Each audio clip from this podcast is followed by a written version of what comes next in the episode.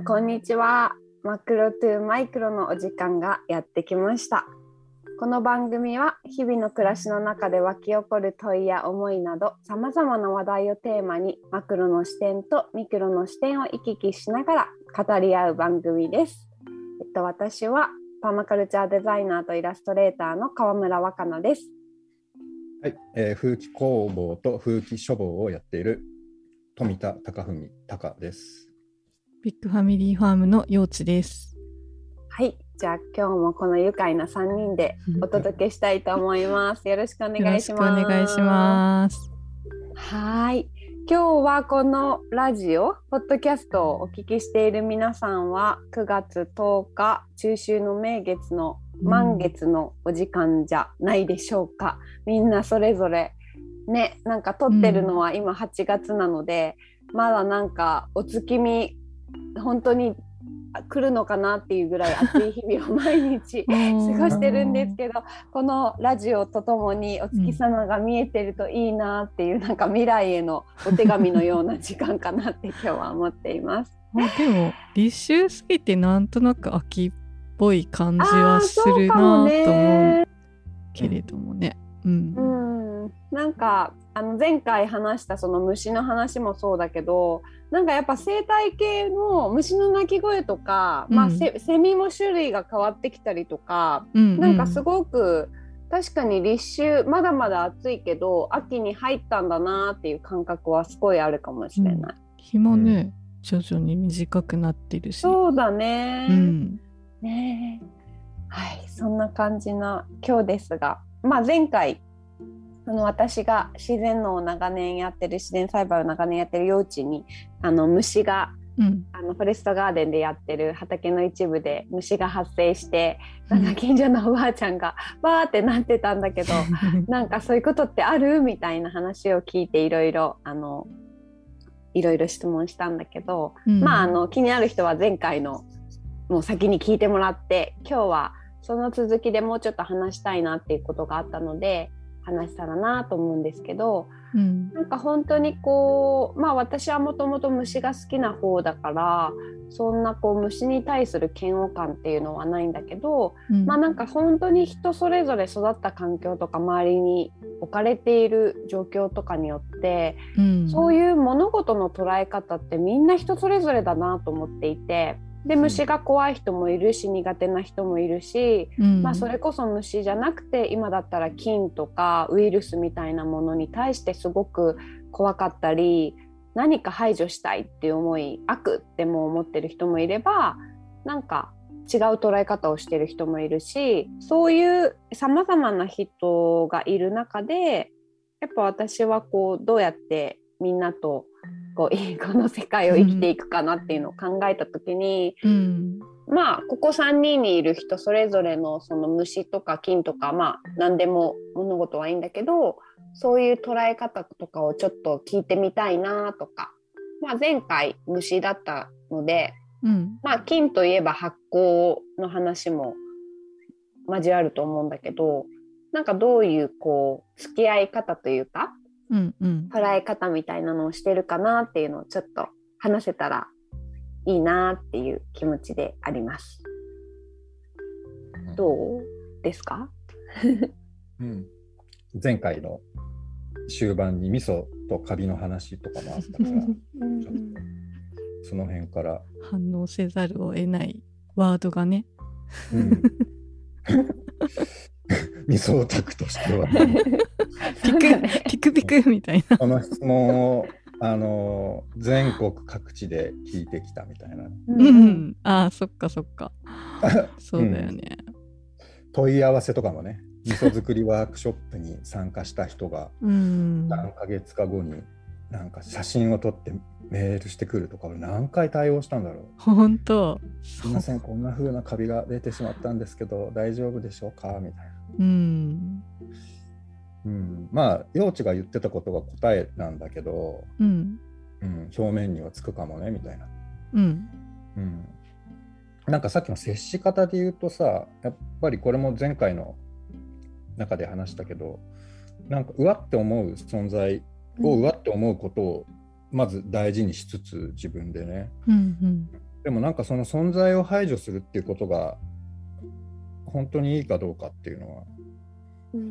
分かんないっていうかその前にだから接し方としてはよく観察っていうよね、うん、それが今いるっていうことをまず観察してどういう中でそれが起きてるか、うん、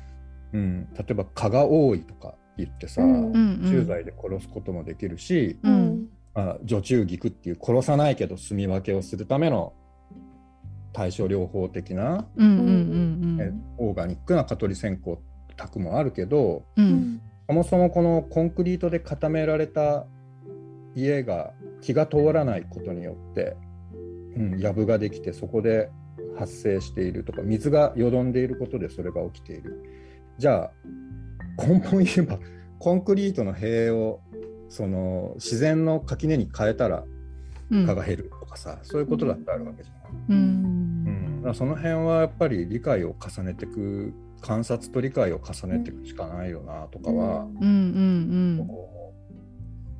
うん、でもう一個面白いのはさ腐敗と発酵って話が出たからこれだけちょっと話すと、うん、あのその違いはどこにあるかっていうのをいろんな本とかネットで調べて、うん、全部言ってんのは、うん、それは主観ですと。人間の都合です。化学反応が起きている。要するに菌とかウイルスとか酵母の持つ酵素による化学反応の総称なんだよね。発酵も腐敗も。うんうん、で人間にとって都合のいい化学反応を発酵と呼び、うん、人間の生命活動にとって不要またはその嫌なものを腐敗と呼ぶ。っていうことをすごく真面目な感じで書いてる。うん、うん、だからそもそも主観なんだっていうのが結構あるよね、答えがあるわけじゃない。うんうんうんうんうん。虫もそうだよね。害虫とか液虫とか人間を勝手に呼び違えているけど、うん、人間にとって都合のいいのは 液虫で 都合の悪いのは害虫っていう。うん、うんそうだね。害鳥すら言うよね。害もある鳥。鳥さえも。確かに。確かにそうだね。鹿とかイノシシとかさ。うん。ただ生きている、ただ食べ物をうっかり人間のエリアに入ってきてしまったがために害にされるっていうね。うん。そこのやっぱり観察と理解ってまさにそう本当だね。全てにおいてそうで、うん、政治の世界とかでも自分と意見の合わない。例えば私なんかは割とリベラルというか野党系の政治家とかにシンパシーを感じるけど自民党支持ですって言った時点であもう私とは合わないっていうふうに退けるのか自民党支持であればそれはどういう理由からですかってこう逆に興味を持って知るとそれなりの理由というかねああなるほどって思うこともあったりして、うん、まあ世の中は別にどっちの支持者も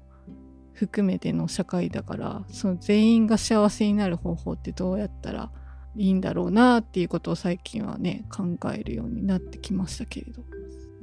うん、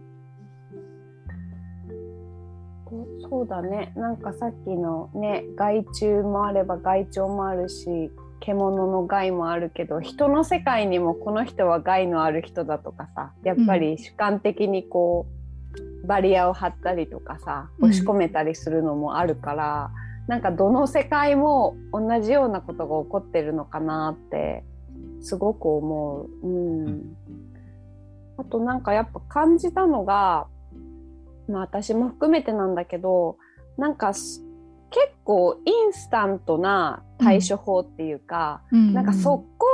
性をすごく求める。うん、なん。か、ね、むっちゃわかるんだけどね。痛い時にもう本当に痛みを取ってくれみたいな、うんうん、まああるしこれが続けたくないっていうのもあるんだけど、うん、なんか虫とかもさ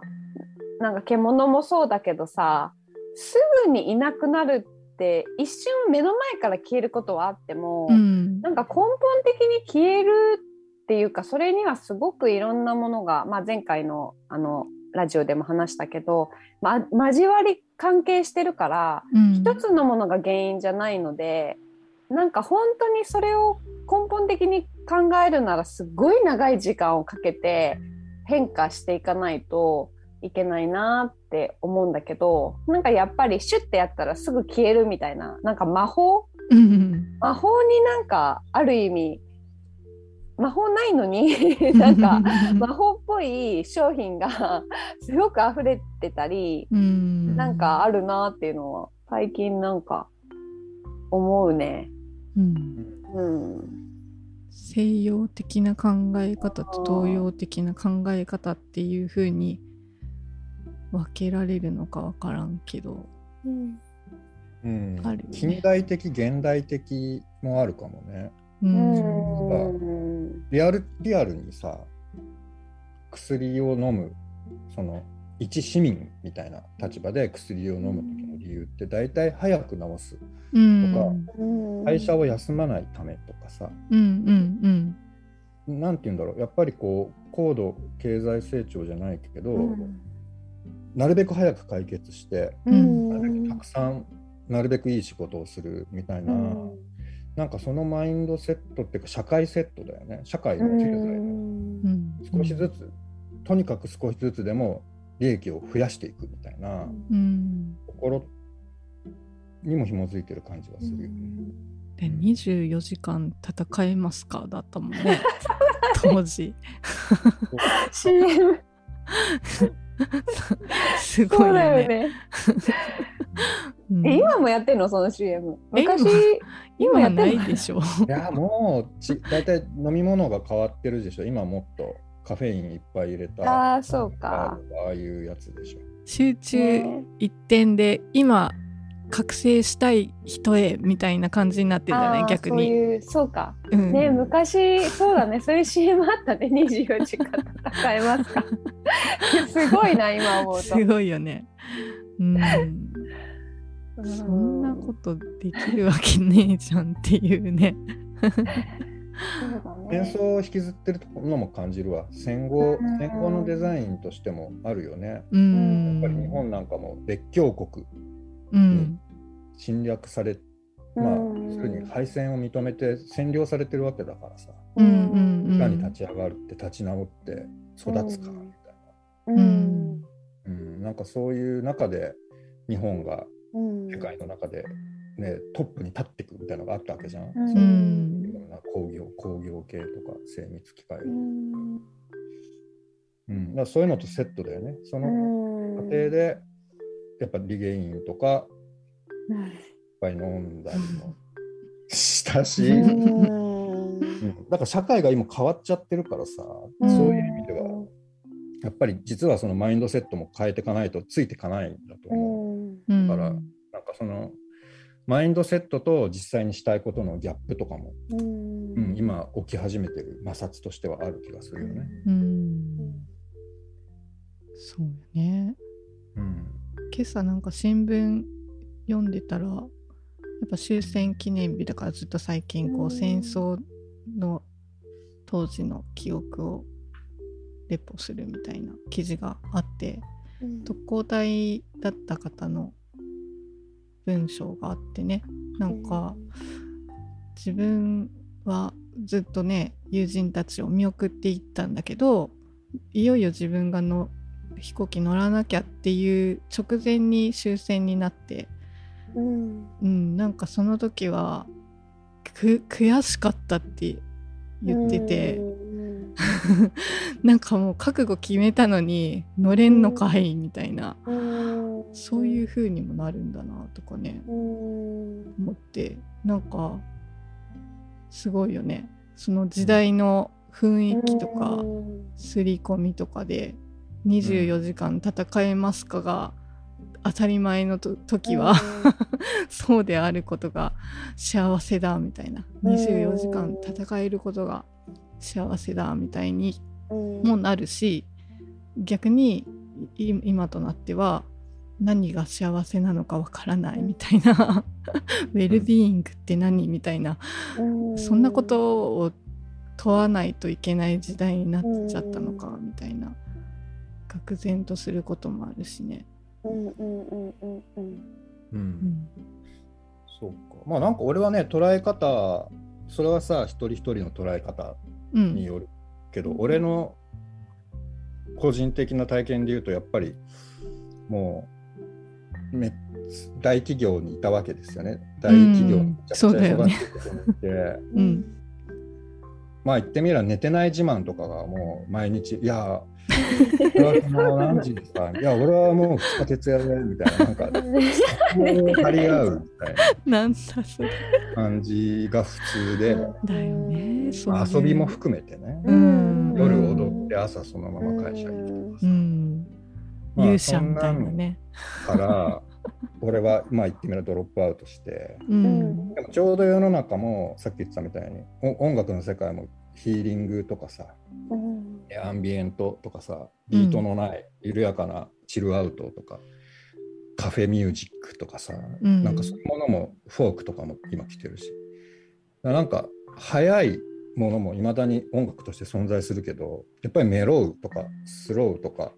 リラックスとかあるがままとか、うん、なんか正直に自分の気持ちを飾らず打ち明けるラッパーが増えてるとかさ、うん、うん、やっぱりすごくこうなってるのは、うん、さっき言った過剰にたくさん作らなきゃいけないわけじゃなくなったことで、うん、ようやく自分の内側を見つめることが許される時期が来たみたいな感じもするんだよね、俺自身がそうだったから。会社辞めた後に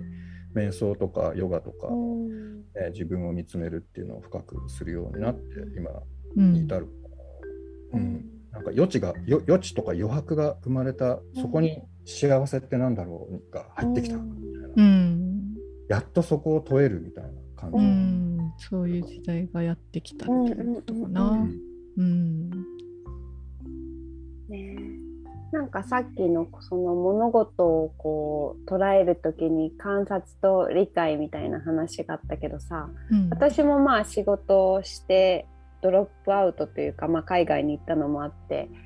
なんかそれもあって多分自分自身の観察と理解を多分若い時は全然できてなくて、うん、なんか誰かのなんか思いとか誰かのいいを自分のいいって勘違いしてたなっていう部分がすごい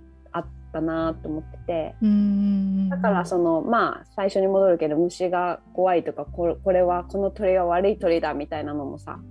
やっぱりこう自分自身の経験で観察して理解した結果じゃないなっていうのもすごくあって、うん、まあ周りの誰かが言ってたからニュースで言ってたからとか 前の親が言ってたとかなんかそっからなんか来てんのかなと思っててでもなんかちょっとずつだけど、まあ、ここにいる3人は特にだけどその自分の頭で考えて自分で理解しようとして、うん、こう何て言うのかな。あこれはこうだなっていう思いをなんか出せるプロセスがあったりとかなんかまあそういう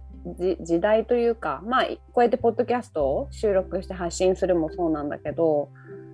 なんかこういろんな捉え方がもっと多様でもいいんだよなっていうところにも置かれてる時代なのかなと思っていて、うん、うん、でも同時にちょっとやっぱりそれって怖い時もあるんだよね。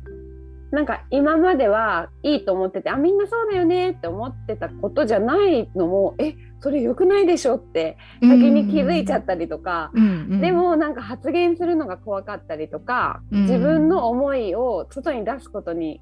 まあ今日の虫虫のそうだけどさ、うん、虫はなんかこれどうにかしてとか言われていやでもその意見と全然違うのを私捉えてるんだけどどういうふうに伝えようとかどう対どうどう対応しようみたいなところとかもなんか結構こう揺さぶられてエネルギーを使うことなんだけど、うん、でも同時にやっぱ自分の思いがちゃんとあって自分の捉え方をしっかり信頼するってで相手のことも受け入れながらっていうところになんか挑戦の時代だなっていうのをなんか感じてたなって、うん、うん、思う思う、うん、挑戦の時代だね本当に。なんか人と話してても普通こう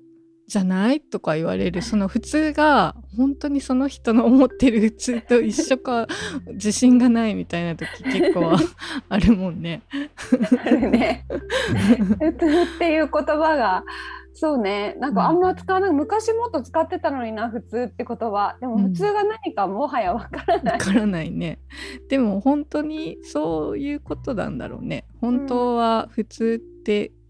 一般化されるようなことってなくて一人一人が違くて、うん、あの令和新選組のあの今回参議院になった天畠大輔さんってあの障害があって24時間介助が必要な方なんだけど、その人の本読んでなんか障害っていうよりも個性と考えると、もう一人一人違って、まあ、介助が必要な人もいれば介助は必要じゃないけど、それぞれに考え方もできることも違うっていうことを認識して人と付き合っていくともっと楽になるっていうかさ、うん。違うっていうのを知るのは結構難しいけど、うんうん、楽だよね。あ違うん。だ、うん、そうだよね。って、なんか自分と同じような考えが当たり前みたいになってるのが本当は違うんだろうなって。いう。虫虫に対する 虫に対する反応もそれぞれでね。うん、なんかポジティブな意味でその喧嘩するとか言い合うとかじゃなくて、うん、そのこう、えーと、やり合うって言ったらなんか言葉が喧嘩に聞こえるけどでもなんかこうキャッチボールのようになんかお互いの思いがやり合える場があったらいいなと思ってて私はずっとそれをダメだと思ってきてた人だったから、うん、なんか喧嘩とかも良くないしなんかもうちょっと平和に行こうよって思ってたんだけど、うん、でもやっぱ大事にしたいものと大事にしたいものが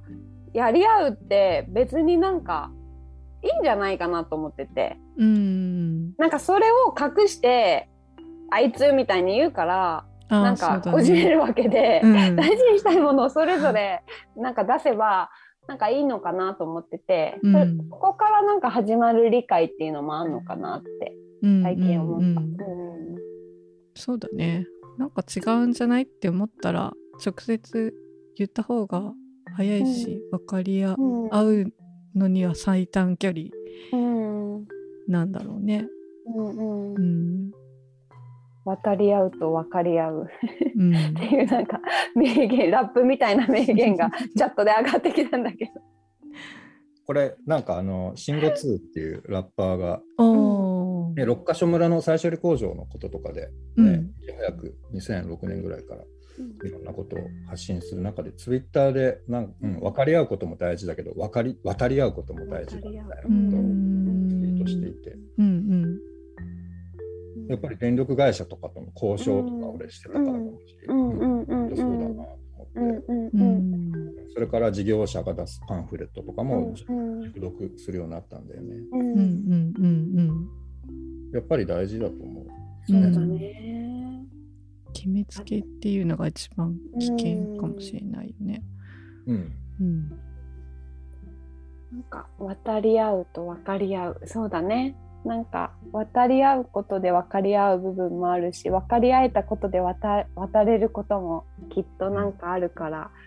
うん、なんかでも本当に前回もそうだけど自然界で起こることとやっぱ人間界で起こることみたいな分けちゃうけどでも人間もやっぱ自然の中にいるので、うん、なんかパターンはすごく一緒だなっていうことでなんか2人からまたいいお言葉を いただいたなと思いました。うん、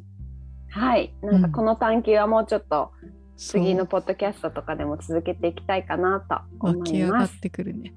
湧き上がってきます。はい。じゃあ今日もこんな感じでえっ、ー、とエンディングに行きたいと思います。えっ、ー、と今回も最後までお聞きいただきありがとうございました。番組への感想、質問、こんなテーマで話してほしいなどなど。info.3rings.shop へ皆さんからのお便りもお待ちしています。ではまた次回は新月ですね。お会いしましょう。今日もありがとうございました。ありがとうございました。